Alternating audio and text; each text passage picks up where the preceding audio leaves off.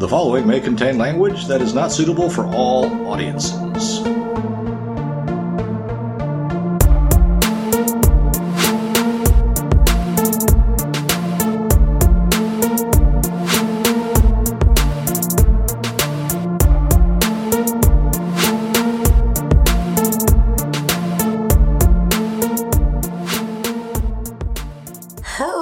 Time.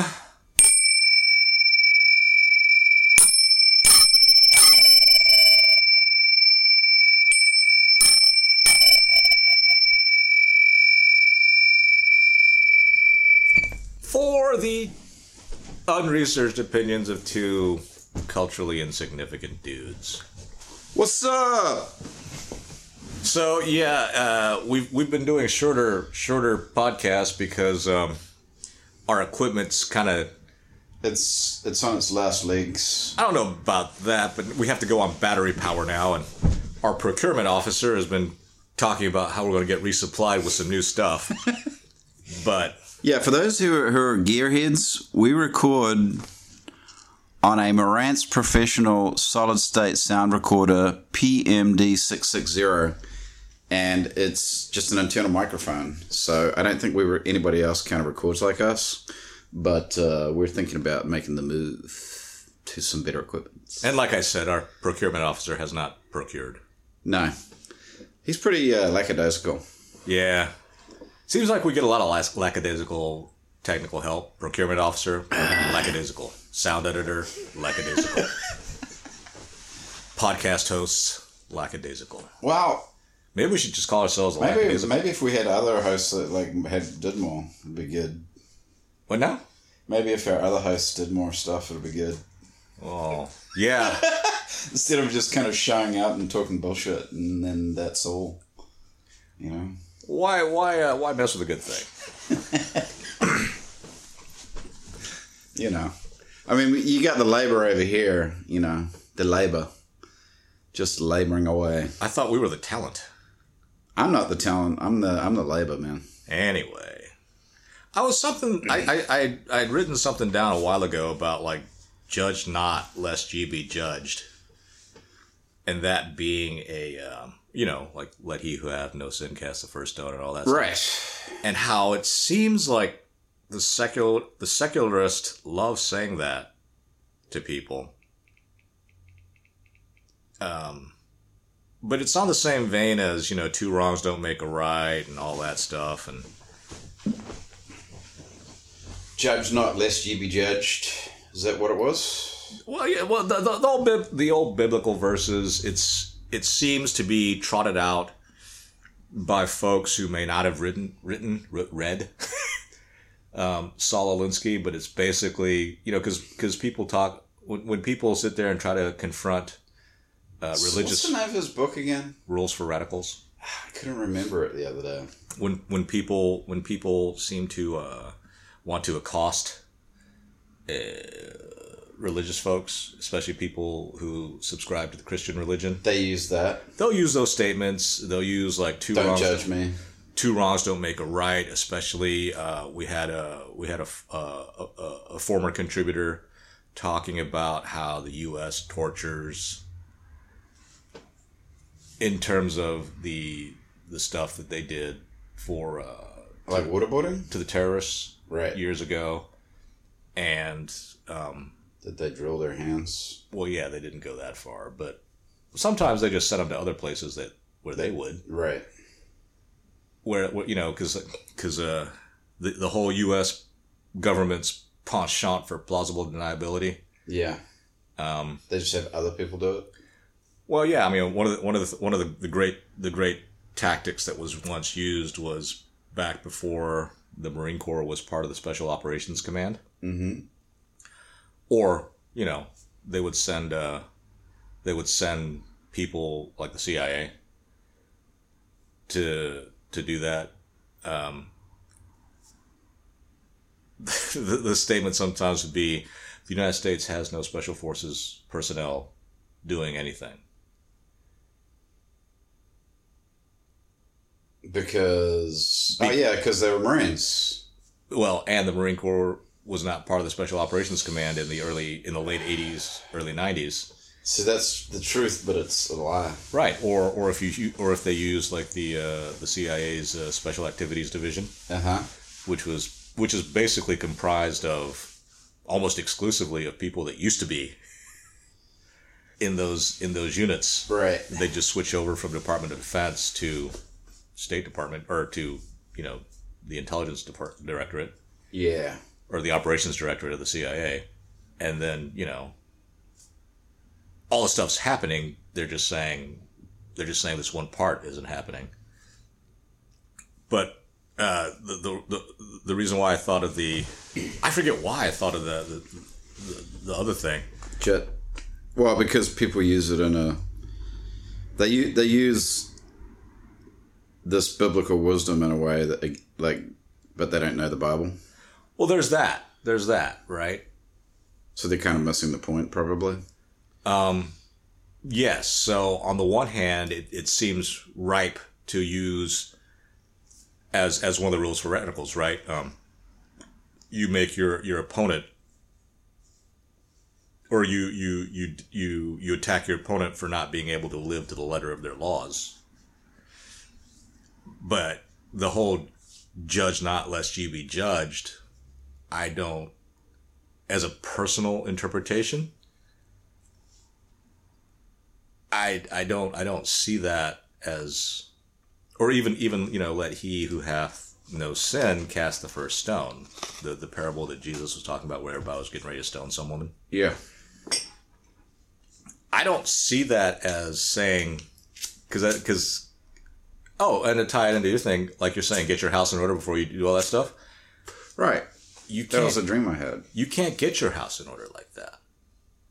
But God can tell you, you kind of need to shore up some things, man. Your house a mess. Well, that's what I'm saying. I'm not saying that you shouldn't do it, which is your whole point of exasperation. Like, what's the point?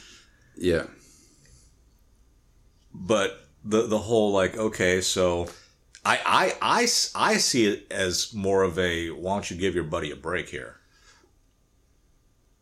Okay. Right, let he who hath no sin cast the first stone. It's like, okay, he's so, like, none of you all have sin. Right, you're not in positions, but I also think that maybe it's like, well, you need to cut this person a break. Yeah, because you're not pure either. Nobody's pure. That's my point. Nobody can get pure. I know. Under the doctrines of your religion, yes, you can. Yeah. But the way I understand that state of grace thing, you essentially, I think, need to...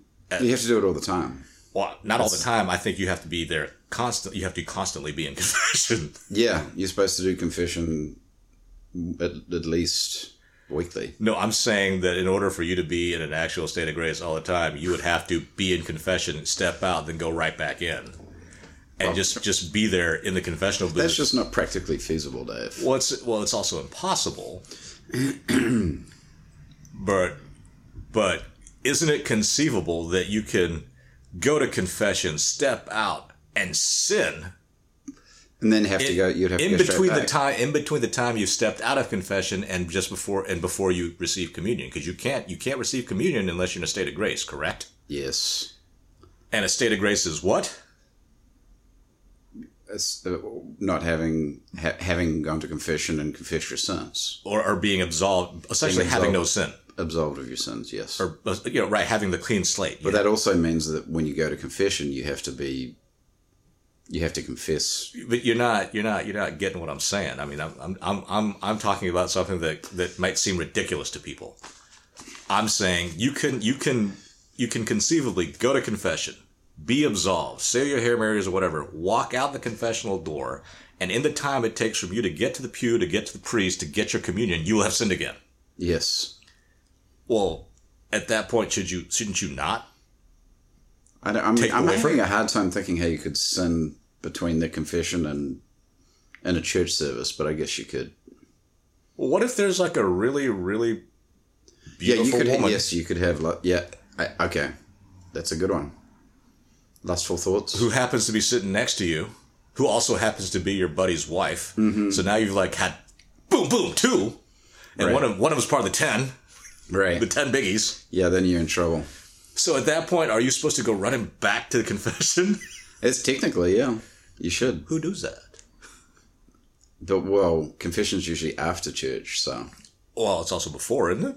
After? How could? So if it's after church, then you have to confess, and you have to go through a whole week without sitting and take communion while you're not. Oh, I'm going down the slippery slope of like not.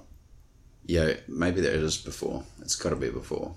Dude, you're exposing my lack of my Catholic credentials here. I'm not trying to expose anything. I just remember that I have gone to a couple of Catholic services because of a friend of mine, and that friend always went to confession before the service started. Yeah, no, that makes sense.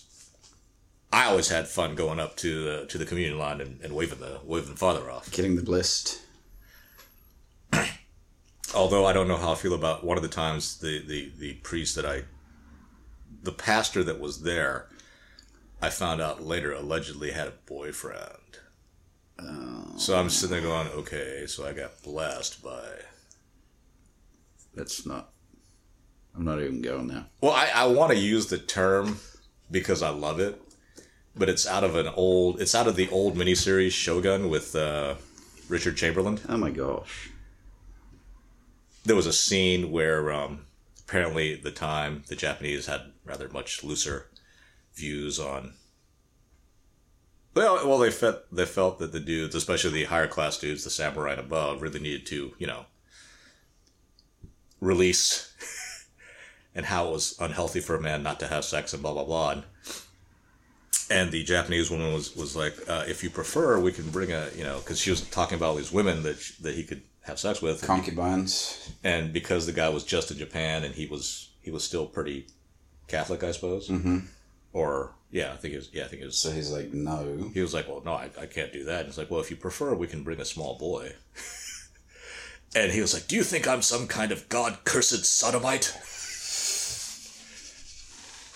And they're looking at him funny. Well, I just like that term very much like I like the term Scylla and Charybdis. That's Latin. It's from either the. It sounds like Latin. Is it Latin? The Odyssey or the Iliad, but it's about. Or is it Greek? It's about Odysseus's trip back. And on the trip back, there was that real tricky spot where there was like a monster and a whirlpool, mm-hmm. and you had to kind of like thread in between, so you don't go too far in between the other way, so you get like you can get killed by this or killed by that.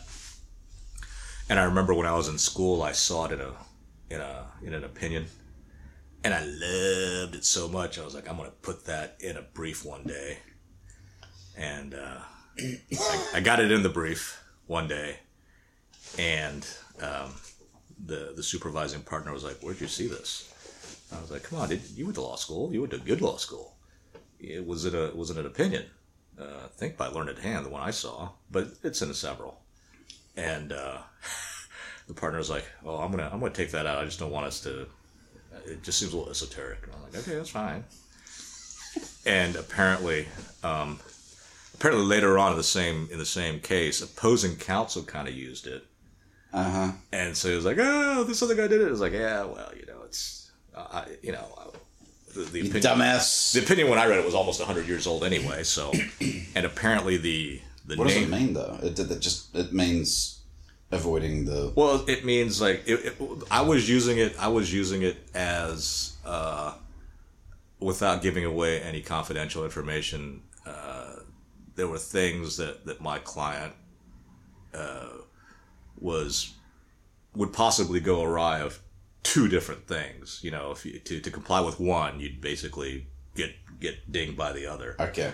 And so instead of saying out of the frying pan into the fire, you said Scylla, right? You know, in Charybdis, you know, in avoiding the ramifications of in trying to avoid the negative ramifications or the illegal the ramifications of doing something illegal under the Scylla of this. Yeah. You would basically just do another thing that's illegal under the Charybdis of that. Now you're making me think of The Hobbit. Okay. Because there's a chapter called "Out of the Frying Pan into the Fire." Well, yeah, so it's essentially that, you know. He escapes one thing and ends up in a whole lot more trouble. Yeah, basically, we were asking the court to excuse our client from something because both choices really that the client had was pretty much illegal for the client, right? Or thereabouts. And apparently, the story, the kicker of the story is later on. The partner was saying, you know, when I told the named partner that I was doing this, he was like, "Oh, why'd you do that? I thought it made it sound really smart." Dumbass. But anyway, so yes, that goes on along with what I've been saying about the personal responsibility thing. You know, it's all well and good. Yes, one of the things that we have to do is to hold our fellow humans, our fellow people, kind of up to code on our their behavior, but we also have to hold ourselves up to code. I mean, I don't think you can do one without doing the other, right? And so in that sense, it really becomes a self-policing type of thing, right? I can't hold you up to code on stuff without being up to code myself. But but if I'm honest about holding myself up to code, I will never have time to hold you up to code because I'm holding myself up to code.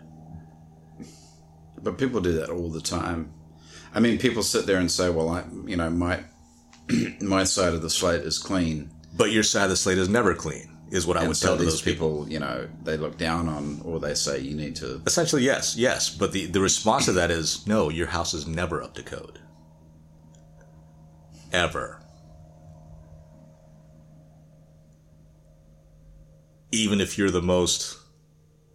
That's not a very popular thing. Pious person there is. Yeah. And that just made me think of Mother Teresa and Christopher Hitchens, like, just calling her like a, what is it, like a Romanian thug or something? What? Yeah, I haven't. Yeah, I know there's people that don't like Mother Teresa. Well, right? I mean, she's in there talking about how it's great that these people are suffering because they can know intimately the trials of Jesus, and yet she's going for world-class medical care. I don't know too much about it. That does not stop that from having occurred. I know she talked about how for the longest time she had, like, for years and years and years and years, she had a dry spell where she felt like she was just disconnected from God. Like, she would pray and then she would just feel like there was no response. But yeah, I don't know. And that is one of the many statements that I really hate. What? The whole thing of, well, I don't know about that. You know, the whole, I have no personal knowledge of it, so it must not be true. Not saying that, I'm only saying that because you reminded me. I say it myself. I have said it. I try not to. But I just have a hard time sitting, I'm not going to poke holes at someone that the church has recognized as a saint. Doesn't it usually take a few hundred years? Well, yeah. So the whole sped things up. The whole fast tracking, I think, is an issue, or I would if I were. But everything's been fast tracked. Doesn't necessarily make it right. So, like, another thing, when people talking about, you and many others know that I don't like super big centralized government and centralized power. Yeah, you know, like, that's why you don't really like religion either. Well, certainly. Or organized religion. Well, yeah. So I'm pretty anti-centralized power. Yeah. But the whole response to that is like, well, it's not going to go away. I'm like, you're right, it's not. Doesn't mean it's not right. Doesn't mean it's not worthy of being looked at, tried to improve. Yeah. Because I think of those things as a gigantic cop-out, and I might be too idealistic, I might be too stupid, I might be too whatever, fill in the blank, but I'm the type of person that's like, just because you can't do it doesn't mean you can't try. just find, like, coming back to Mother Teresa, I just find it hard to believe, like, I don't know, like, Christopher Hitchens, who's like a world-famous atheist, sitting there and poking holes at Mother Teresa. I'm like, come on. Well, he's dead too, so... Like, what did he do? Except, you know, call into question the existence of God. I think that there's actually some... And, like, when he was on his deathbed... Oh, yeah, yeah. The catch-all. Yeah, that was a cop-out. Right. But I didn't mean to offend your sensibilities. Well, you didn't really, but... Yeah, I did. But that to me, because the whole thing, like, just because you can't do it don't mean you can't try, is... That just might be my own stupidity.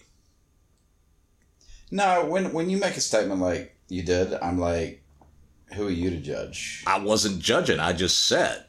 Like you I read, was repeating a statement. One saying, and it was probably someone that was like anti-religion who said it too. Doesn't mean he didn't say it. And it was him actually saying it. So yes, he was anti-religious. He did say it. Yeah. I actually witnessed him saying it. So... You know, so what? But fuck him. Great. That's totally fine too, right? Fuck Christopher Hitchens. I hope he's in hell. He may very well be roasting his nuts on an open chest fire. Who knows? Open chest fire? Do I really mean that? Yeah, I guess I do. So yeah, I don't know where I'm meandering to on that. I wanted to talk about a different topic, but we don't have time. Well, we can start one, and if it's that. No, it was a question. For you. Question A? Mm-hmm. Well, then, I suppose this has gone on long enough. Like, subscribe, suggest. No, but am I going to ask you the question or not? Well, you ask the question next time. Okay. Are we? So we're finishing? We're done. All right. Set it up.